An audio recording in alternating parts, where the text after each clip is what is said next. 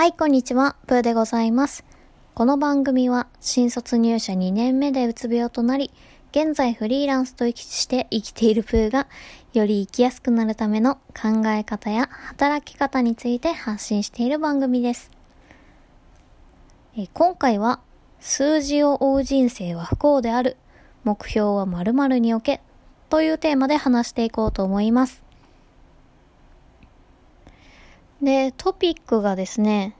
まあみっつほどあるんですけど、えー、ひとつはですね、まあなぜ数字を追う人生が不幸なのか。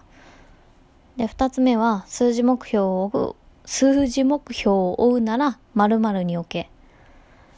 で、みっつめは、インフルエンサーの真実みたいな感じでちょっと喋っていこうかなと思います。で、まあなんでこの話をしようかなって思ったかというとですね、まあ私がめちゃくちゃ数字を追ってた人間だからですね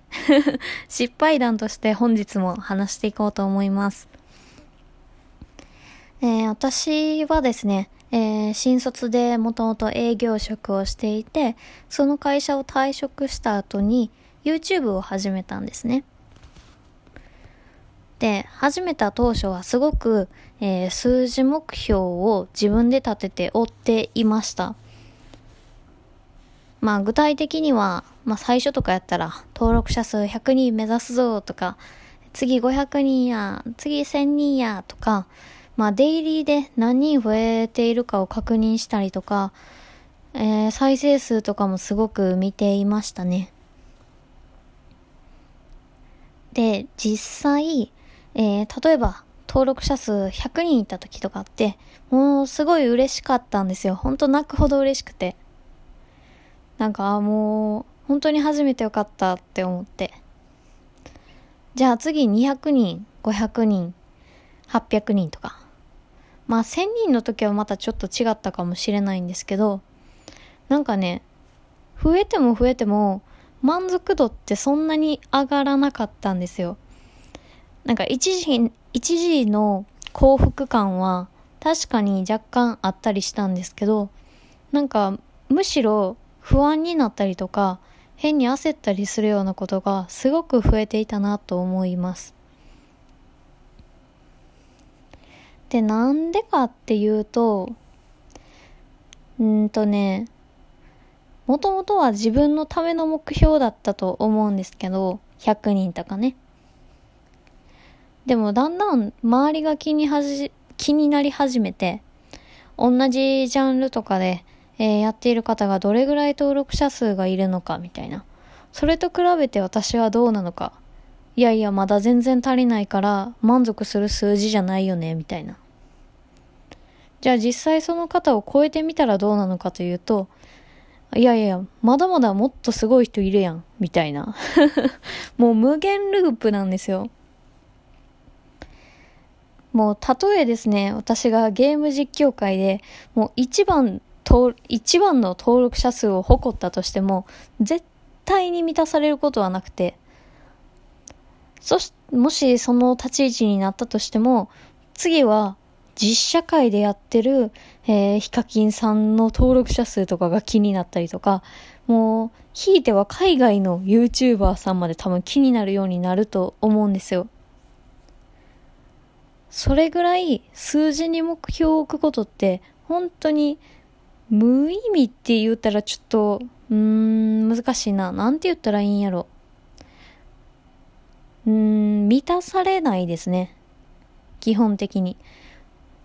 私も今でも覚えてるんですけど、やっぱりね、登録者数ひゃくにんいった時が一番嬉しかったんですよ。それ以降に関してはもうほとんど変わらないですね。もちろん嬉しい気持ちはあるけど、なんか一瞬嬉しいだけで、あとは虚しさだったり変な焦りがあるだけで、なんか人間の欲って本当に尽きないなってすごいね、もうずっと思ってましたじゃあどういう目標を立てたらいいのかという話なんですけど、まず基本的には自分で動かせない数字目標を立てないことが重要だと思ってます。で、これは例えばですけど、ブログを毎日いっぽん書くっていうのは自分が動けば達成できる目標だからなんとかなるんですけど、いちにちで登録者数ひゃくにん増やすみたいな目標って自分でコントロールしようがないじゃないですか。実際に見てくださる方がいて、たまたまチャンネルがいいなと思って登録してくださる方がいるみたいな。でもそれがうーんひゃくにんになるかどうかなんて自分でも操りようがないみたいな。それはある程度の努力はできるんですけど、結局他人に委ねてるような目標を立てているともう絶対にしんどくなりますね。で、かつこういう再生数とか登録者数とかフォロワー数とかブログの ピーブイ 数とかそういう目標を置いていると結局うーんずっと満たされないし満足しないっていうのはさっきの通りですね。だからこそ持つ目標を持つのであれば自分で決められる目標を持つことをお勧めしています。で、あとみっつめの話題として、まあ、インフルエンサーの真実みたいな感じでちょっと大げさに言いましたけど、結構なんかチャンネル登録者数がすごく多かったりとか、えー、まあフォロワー数が多い方って孤独だと思うんですね。で、実際私がね、本当にありがたいことにすごく YouTube 伸びていた時期があったんですけど、その時期ってもう本当伸びれば伸びるほどどんどんね孤独になっていっていました。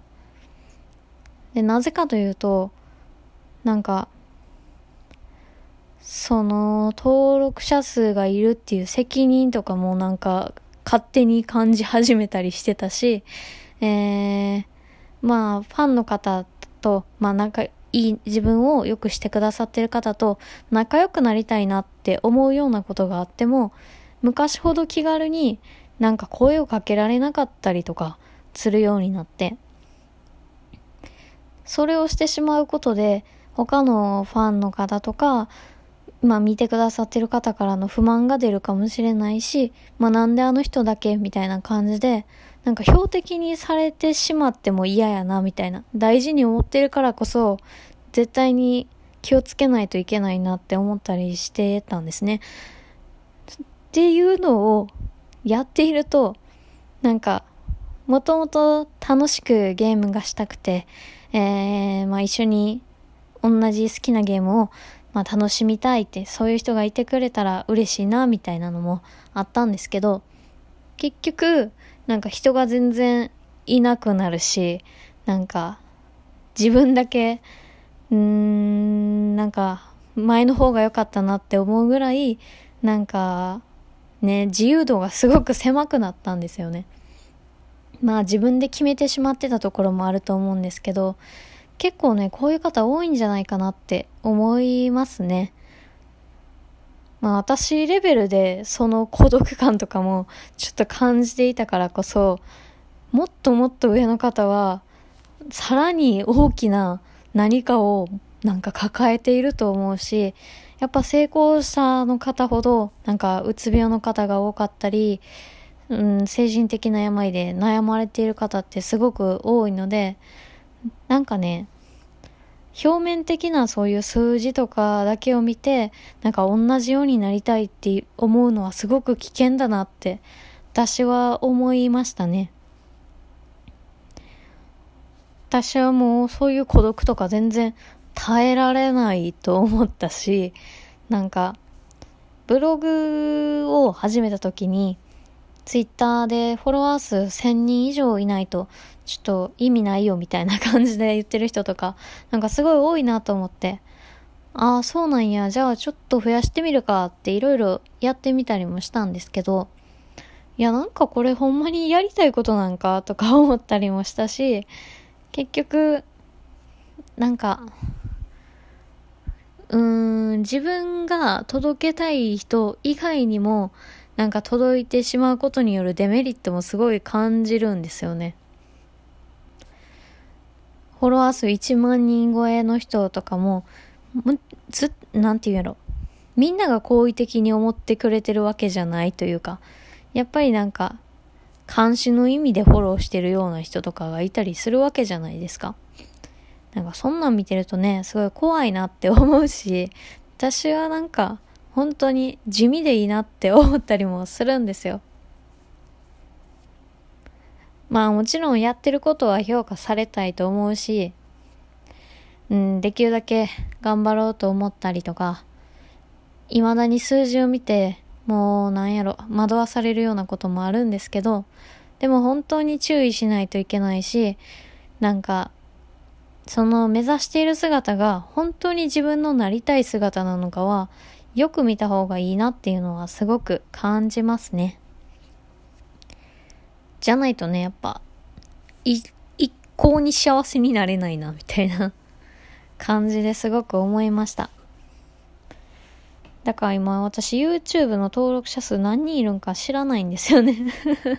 ななせんにんいったのはあのフォロワーの方がちょっと教えてくださったので、あ、そうなんやみたいな、ありがとうございますって感じなんですけど、その後のことはちょっと知らないので、